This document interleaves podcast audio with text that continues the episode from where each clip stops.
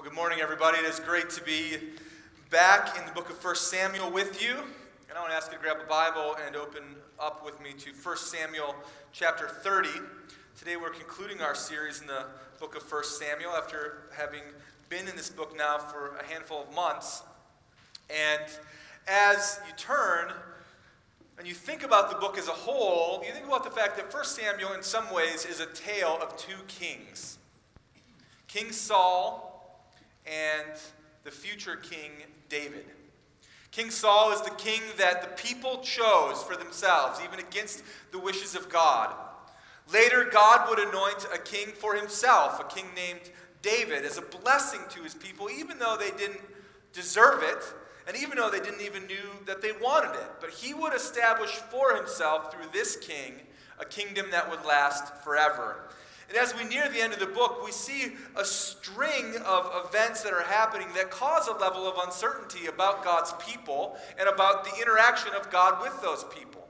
We see that King Saul is nearing the end of his life and in distress and desperation, having rebelled completely from the Lord, turns to seek counsel from the dead through the use of a medium. Conversely, we see King David that continues to strive, even though on the run and even though in a lot of difficult situations, to seek and to trust the Lord for his days.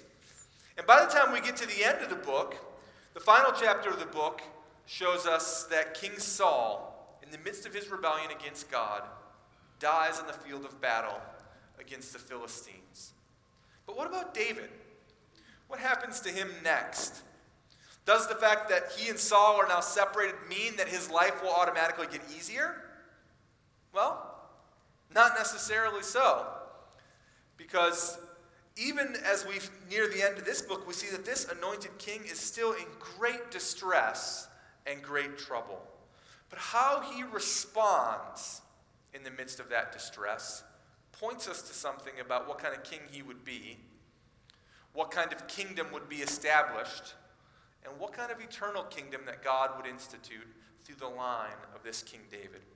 And so let's read 1 Samuel chapter 30 together. Please follow as I read it aloud as we see how David responds. It says, Now when David and his men came to Ziklag on the third day, the Amalekites had made a raid against the Negev and against Ziklag.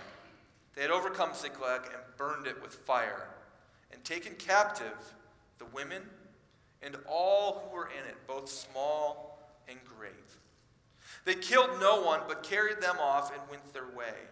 And when David and his men came to the city, they found it burned with fire, and their wives and sons and daughters were taken captive. Then David and the people who were with him raised their voices and wept until they had no strength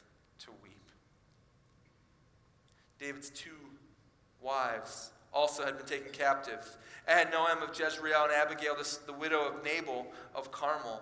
And David was greatly distressed, for the people spoke of stoning him, because all the people were bitter in soul, each of his sons, for each of his sons and daughters. But David strengthened himself in the Lord his God. And David said to Abiathar the priest, the son of Ahimelech, Bring me the ephod. So Abiathar brought the ephod to David, and David inquired of the Lord, Shall I pursue after this band? Shall I overtake them? And he answered him, Pursue, for you shall surely overtake and surely rescue. So David set out, and the 600 men who were with him, and they came to the brook Besor, where those who were left behind stayed. But David pursued, he and 400 men. 200 stayed behind, who were too exhausted to cross the brook Besor. They found an Egyptian in the open country and brought him to David, and they gave him bread, and he ate. And they gave him water to drink. And they gave him a piece of a cake of figs and two clusters of raisins. And when he had eaten, his spirit revived, for he had not eaten bread or drunk water for three days and three nights. And David said to him, To whom do you belong? And where are you from? And he said, I am a young man of Egypt, a servant of an Amalekite, and my master left me behind because I fell sick three days ago. He had made a raid against the Negev of the Cherethites and against that which belongs to Judah, and against the Negev of Caleb. And we burned Ziklag with fire. And David said to him, Will you take me down to this band? And he said, Swear to me by God that you will not kill me or deliver me into the hands of my master, and I will take you to this band. And when he had taken them down, behold, they were spread abroad all over the land, eating and drinking and dancing because of the great spoil that they had taken from the land of the Philistines and from the land of Judah. And David struck them down from twilight until the evening of the next day, and not a man of them escaped, except 400 young men who mounted camels and fled. David reco- recovered all that the Amalekites had taken, and David rescued his two wives. Nothing was missing, whether small or great, sons or daughters, spoil or anything that had been taken. David brought back all. David also captured all the flocks and herds, and the people drove the livestock before him and said, This is David's spoil. Then David came to the 200 men who had been too exhausted to follow David and who had been left at the brook Besor. And they went out to meet David and to meet the people who were with him. And when David came near to the people, he greeted them. Then all of the wicked and worthless fellows among the men who had gone out with David said, Because they did not go with us, we will not give them any of the spoil that we have recovered, except that each man may take and lead away his wife and children and depart. But David said, You shall not do so, my brothers, with what the Lord has given us. He has preserved us and given into our hands the band that came against us. Who would listen to you in this matter? For as his share is who goes down into the battle, so his share shall be who stayed with the baggage they shall share alike. And he made it a statute and a rule for Israel from that day forward to this day. And when David came to Ziklag, he spent part of the spoil, he sent part of the spoil to his friends, the elders of Judah, saying, Here is a present for you from the spoil of the enemies of the Lord. It was for those in Bethel and Ramoth, of the Negev, and Jattir, of Aroer, of Siphmoth, of Eshtemoa, and Racal, and the cities of the Jerahmeelites, and the cities of the Kenites, and Hormah, and Bor-ashan, in Anathoth, in Hebron, and all the places where David and his men had roamed.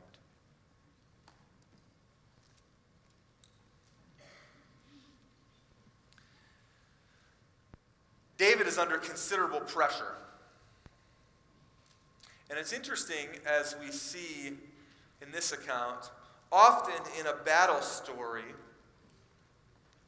the greatest point of tension is around the battle itself. But here it seems like the greatest points of tension come before the battle and then after the battle. We're nearing the end of the book, and we saw that David was in a pinch. He had tethered himself in the previous chapters to the Philistines for protection. He was fleeing from the oppression of Saul. And the Philistines nearly asked him to fight against his own people, against Israel, in an attempt to kill them. But at the last moment, they changed their mind and they released David and his men from their service. And they were on their way. Relief. but the relief was short lived. Because as they made their way back toward their encampment, they saw from a distance that something wasn't quite right. The smoke was billowing up over the horizon. Their pace quickened. And as the city came in to their viewpoint, their fears had been realized. The absolute worst had happened. While they were gone, the Amalekites came and raided their city and had taken all of their wives, and all of their children and all of their possessions. Every single one of them gone.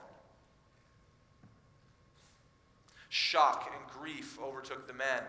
And it might be easy to read a historical description like that without placing yourself in this situation. But for those of you that have experienced grief, those of you who have experienced tragedy, you know that the emotion of this situation immediately goes from zero to 100 as you come home and everything that you love has been taken from you. The most important people of your life, you will probably never see them again. And we get a glimpse of the emotion in verse 4 when it says, They wept until they had no more strength to weep.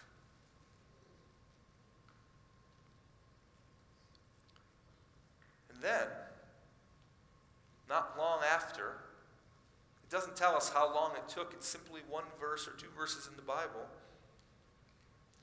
It seems that their grief turned to anger. As it says that David, verse 6, was greatly distressed, for the people spoke of stoning him, because all the people were bitter in soul, each for his sons and daughters. When they came to David, these men, a number of now months ago, they met him at the cave of Adullam, and they were described by a variety of ways. They were in debt, they were outcasts, they were on the fringes of society, and they were described as being bitter in soul.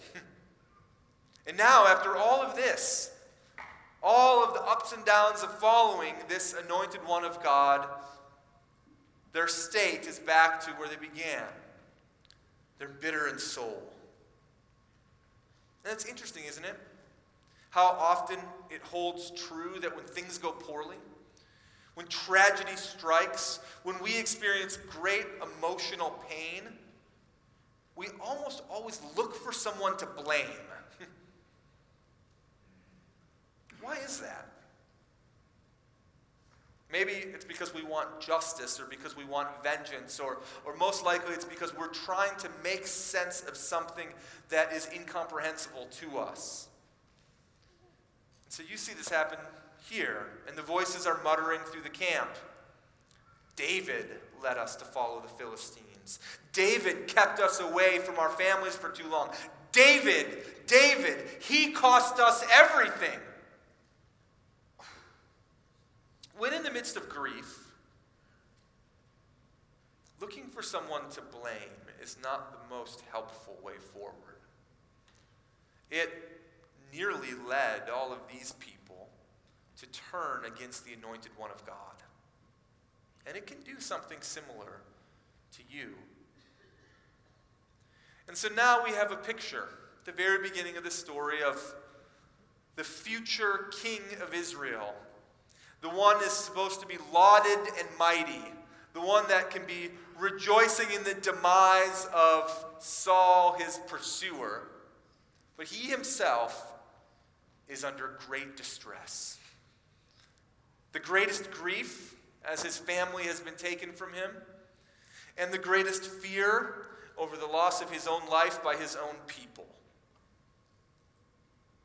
How he would cope and what he would do next would tell us something about this king and about his kingdom.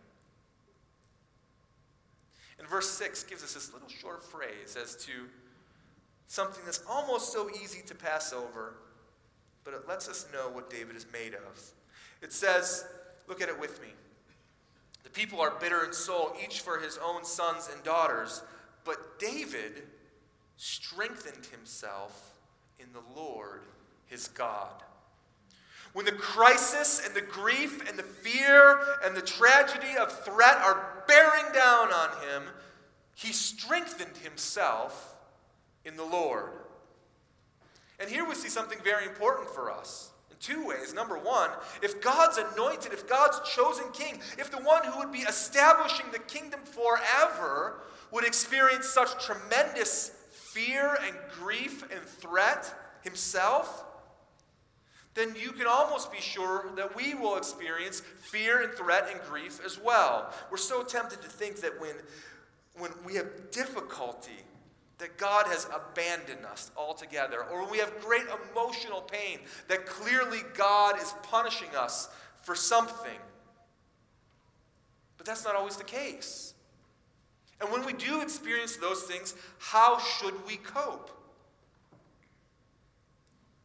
Some try to cope by self medicating, by creating a numbing effect so that more time passes and they can start to feel their equilibrium balance. And so they turn to the bottle. Others try to cope through a series of positive self affirmations, positive self talk. I'm going to get up today and I'm going to do what I have to do because, as the old skit goes, I am good enough, I am smart enough, and doggone it, people like me. But when you are overcome in distress, strengthen yourself in the Lord. What does that mean? Well, we can tell you what it doesn't mean. Strengthening yourself in the Lord is not a quick fix, it's not some kind of gospel magic, it's not some sort of mystical spiritual experience. Strengthening yourself in the Lord is not simply going into your car and turning on your favorite worship band and getting yourself in the right emotional mindset. It might be a band aid, but it's not the solution. Strengthening yourself in the Lord is not having it out with God because somebody once told you he's big enough and he can handle it. So you can be angry with him and say hard things to him. No, that's not it. Strengthening yourself in the Lord is remembering God's promises and then doing his will. Strengthening yourself in the Lord is remembering in the midst of your greatest pain or your greatest turmoil, remembering God's promises, and then, regardless of how you feel, doing His will. And it requires a level of personal faith to do that. This is where the idea of just simple, distant religious belief often fails us. It's difficult to rely on a structure of distant belief. It's much more tangible to rely on a person. A person who gives you great promises again and again and again that he, if you are his, will never leave you nor forsake you. That he will forgive you of your sins and remove those sins as far as the east is from the west. That even as David writes in Psalm chapter 30, that though there is pain in the night, joy comes in the morning. Promises that God Himself is working out His purpose and His plan, even in your life, to bring you to Himself forever. And as you remember His promises, and you force yourself to do it, you begin to remember elements of his character. That this God is not against you, that his loving kindness is displayed to you, that he is unchanging in his ways, that he is faithful to fulfill his purposes, that this God that we worship has the perfect balance of, of love and justice. And so you strengthen yourself in him. And then you do his will. And in the fog of grief or despair, the question arises well, I don't know what his will is. I don't even know what to do next. And we say it with some regularity. That's when you do the next right thing. because it's hard in this life sometimes to know what God wants you to do specifically, but He gives us more than enough of what we are to do in the trajectory of our life in the Scripture. And so when we don't know what to do, we do the next right thing. We seek to glorify Him and follow Him by doing that. And so that's what David does. When you look at verses 7 and 8, you see how immediately, upon strengthening himself in the Lord, he seeks the Lord for his next course of action.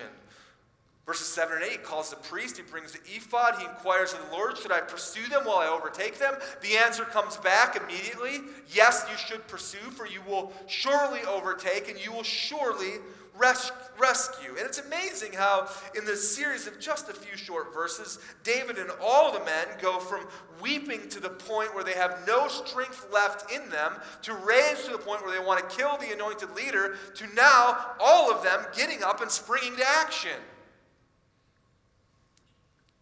They heard the word of the Lord, and they're refreshed and strengthened as they put it into action. And so he calls the men to arms. They ride for a little while, but then there seems to be a bit of a problem. 200 of the 600 men are too exhausted to go on beyond the brook Besor. Now, 200 out of the 600, one third, so it's a lot. But to still have a small army of 400 men, you think would be pretty good. Until you begin to conceive of the size of the people that they're fighting.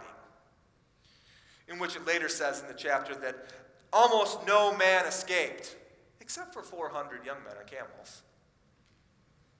So this is now 400 on thousands, probably. If there's ever a time to just buck up and have an energy drink, it's right now. I mean, get a good meal in you and let's go. You're warriors for crying out loud. You're going to stay behind right now? We're going after our ladies. We're going after our kids. And now you're going to stay behind? But the men go on leaving 200 behind. They come across an Egyptian man wandering in the wilderness. He'd been a slave to one of the Amalekites who had raided David's city. They show kindness to him, they give him food, they give him drink, and then he tells them where to go. I mean, what are the chances of that? Off into the wilderness we go. Hey, look, here's happens to be a guide for us. They happen to come across this random person who happened to be abandoned by the enemy, who happens to know what they did and where they were and where they were going.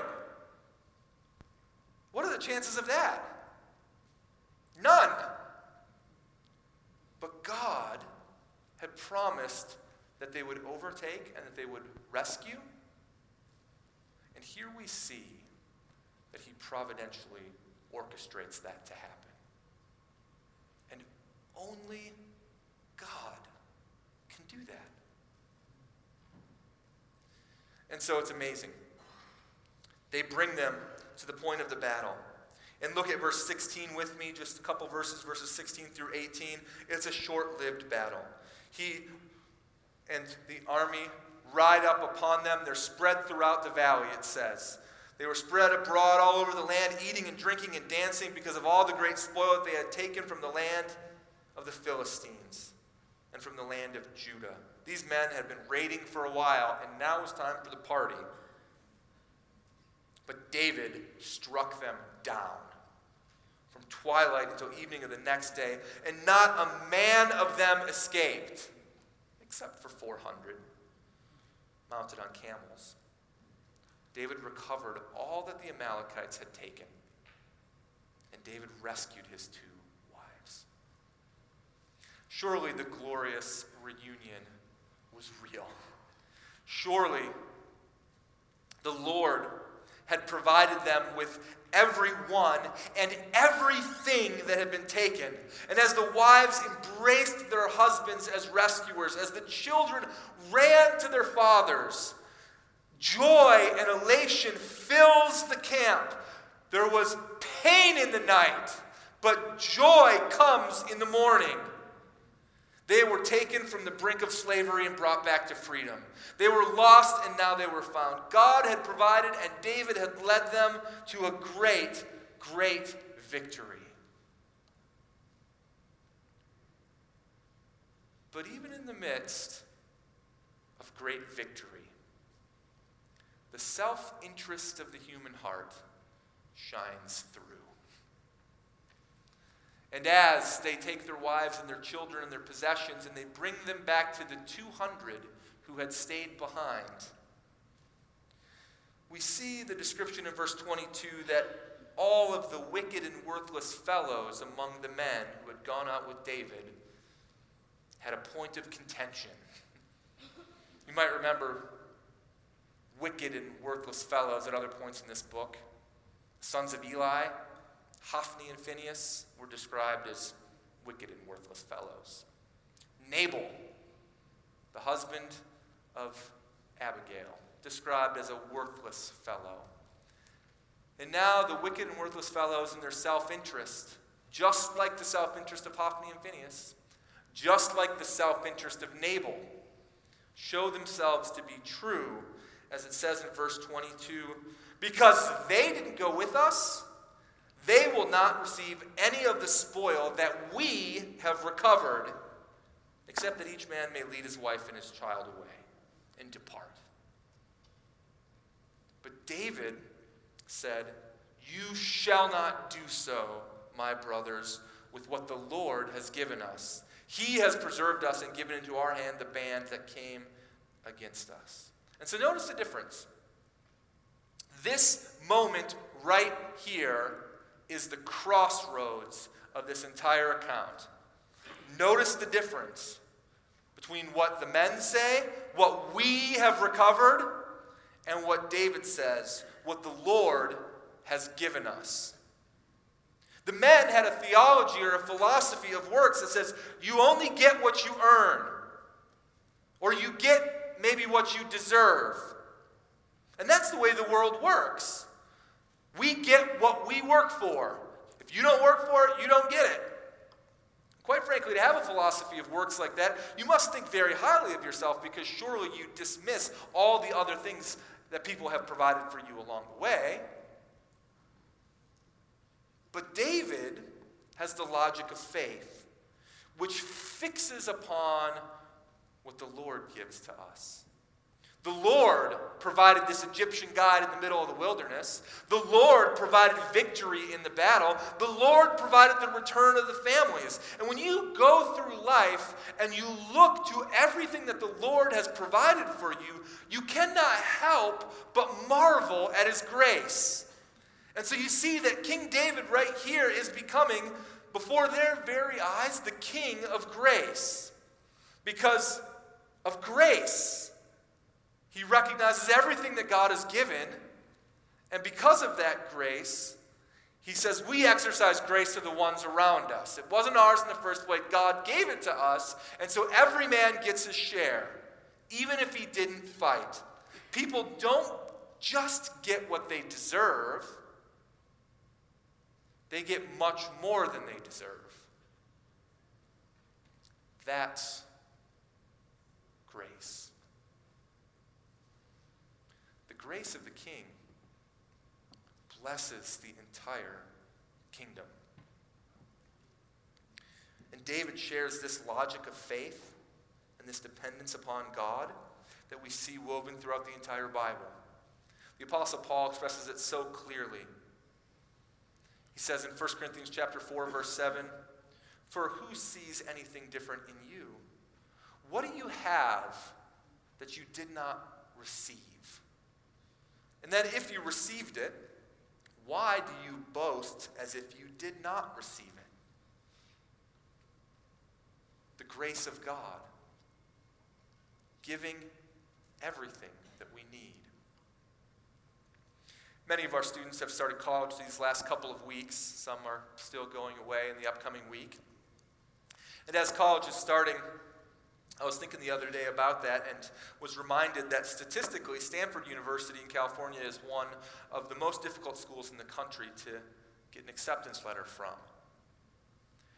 A couple years ago, the university updated their admission standards and they stated that um, only 5% of applying students are actually accepted. In 2017, 42,497 students applied and 2,000 140 were accepted. And on their website, they begin to give students a realistic picture of the answers to the questions that they have regarding acceptance. What's the academic standard that you need to be accepted to Stanford University? And it states that an ACT score of 33 or higher will put you in the top 50% of applicants. However, the average score for accepted students is 35. Perfect score, of course, is 36. Accepted students will also need an average SAT score of 1520 out of 1600, an average GPA of 4.18 out of 4.0, a resume of extracurricular activities, leadership qualities, references, and recommendations. And then, of course, the new student, upon acceptance, will have to pay Stanford University $60,000 a year. In conclusion, if you want to get into Stanford, you better be perfect or very close. In contrast, if you want to get into the kingdom of God, you need to know that God accepts people, accepts sinners, not on the basis of their amazing accomplishments or their academic prowess or their wonderful works. But He accepts people into His kingdom solely on His mercy and grace. The burden is lifted, the strength is his. It's not yours. The obligation to see it through is His. It's not yours. The power to make it happen is His. And you don't deserve it. The world says you get what you work for. And God says, You can have what I give you. And I give very, very generously. That is grace. The grace of the King blesses the entire kingdom. And again and again, the Bible speaks of this grace. And for those of us who maybe don't know Jesus as our Savior, the, the idea of His grace is core to your understanding of relationship with Him. And for those of you who do know Jesus as your Savior, it's so easy to write that off as another theological or biblical term without realizing it. Without this ever no, never ending flow of God's grace, you will never have his presence or his acceptance. 1 Peter 5:10 says, "After you have suffered a little while, the God of all grace, who has called you to his eternal glory in Christ, will himself restore, confirm, strengthen, and establish you." Ephesians 2:8, a famous verse about, "For by grace you have been saved through faith." Not of your own doing. It's a gift of God. A British Conference on Comparative Religions was held, and experts were discussing whether any one belief was unique to the Christian faith in reference to other religions. And the debate went on for some time among scholars until C.S. Lewis walked into the room.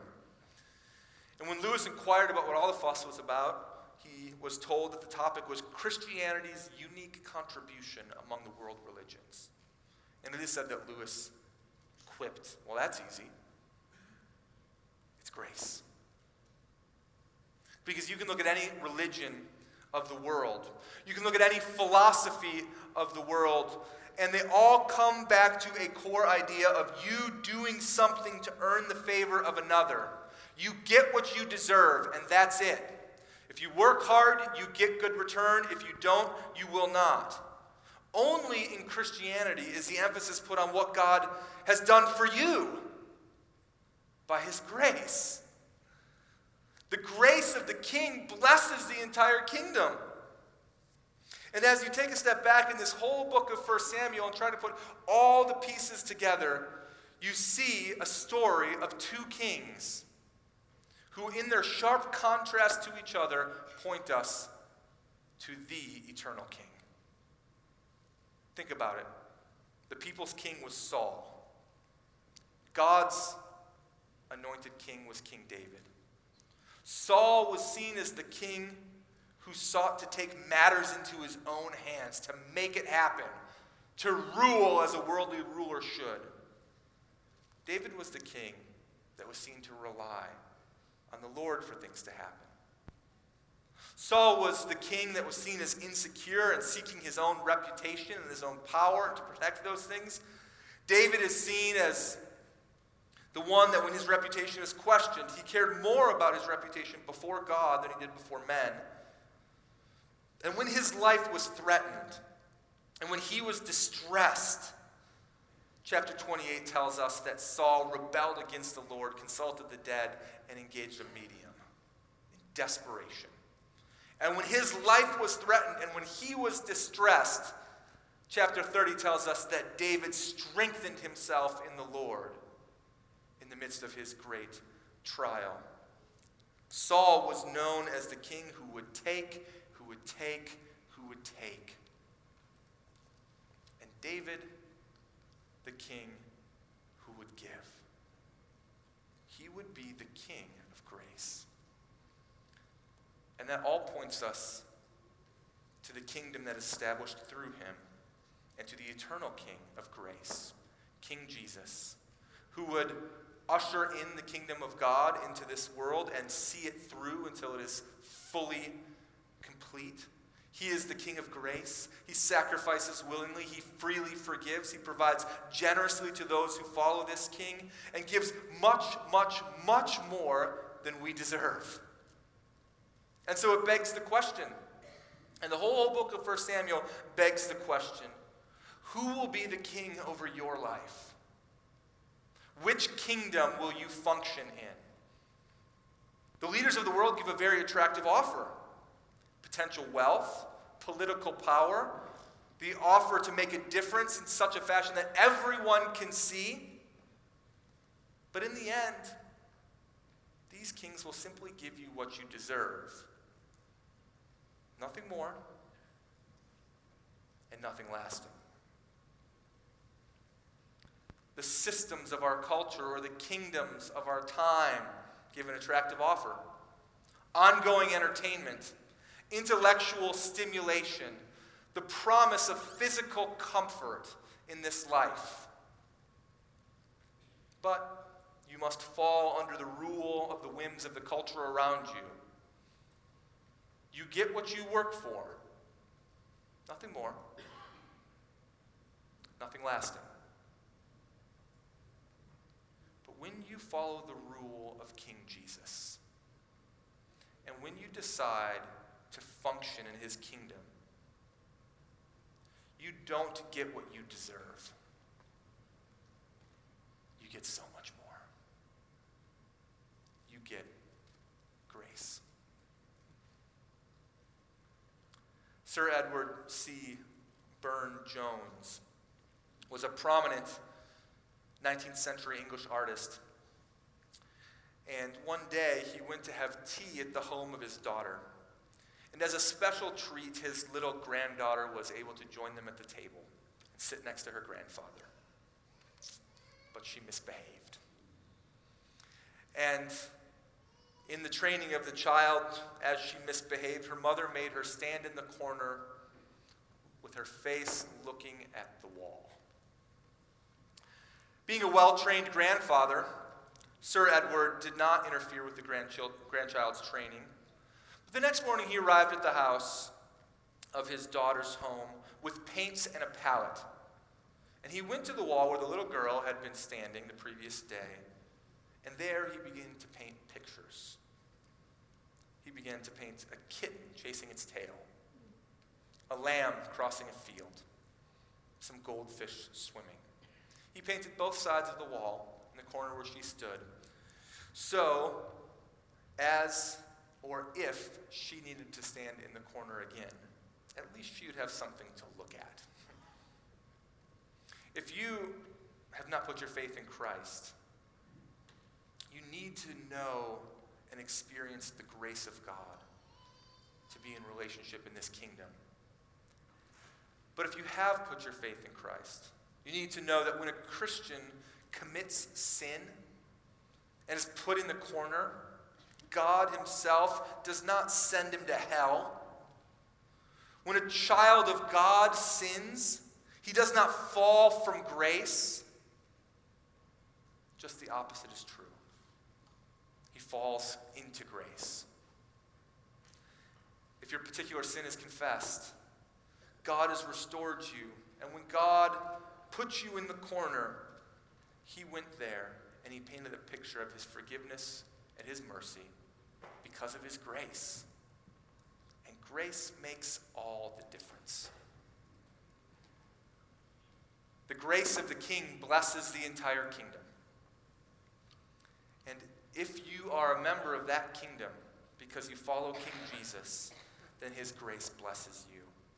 It is my most sincere desire that you know and feel and fully appreciate the depth, the unending well of God's grace to you.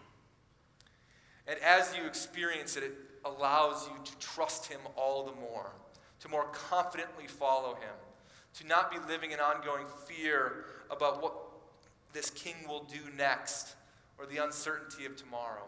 And as you feel and know and drink deeply of the grace of God, that it allows you to be exceedingly gracious to other people.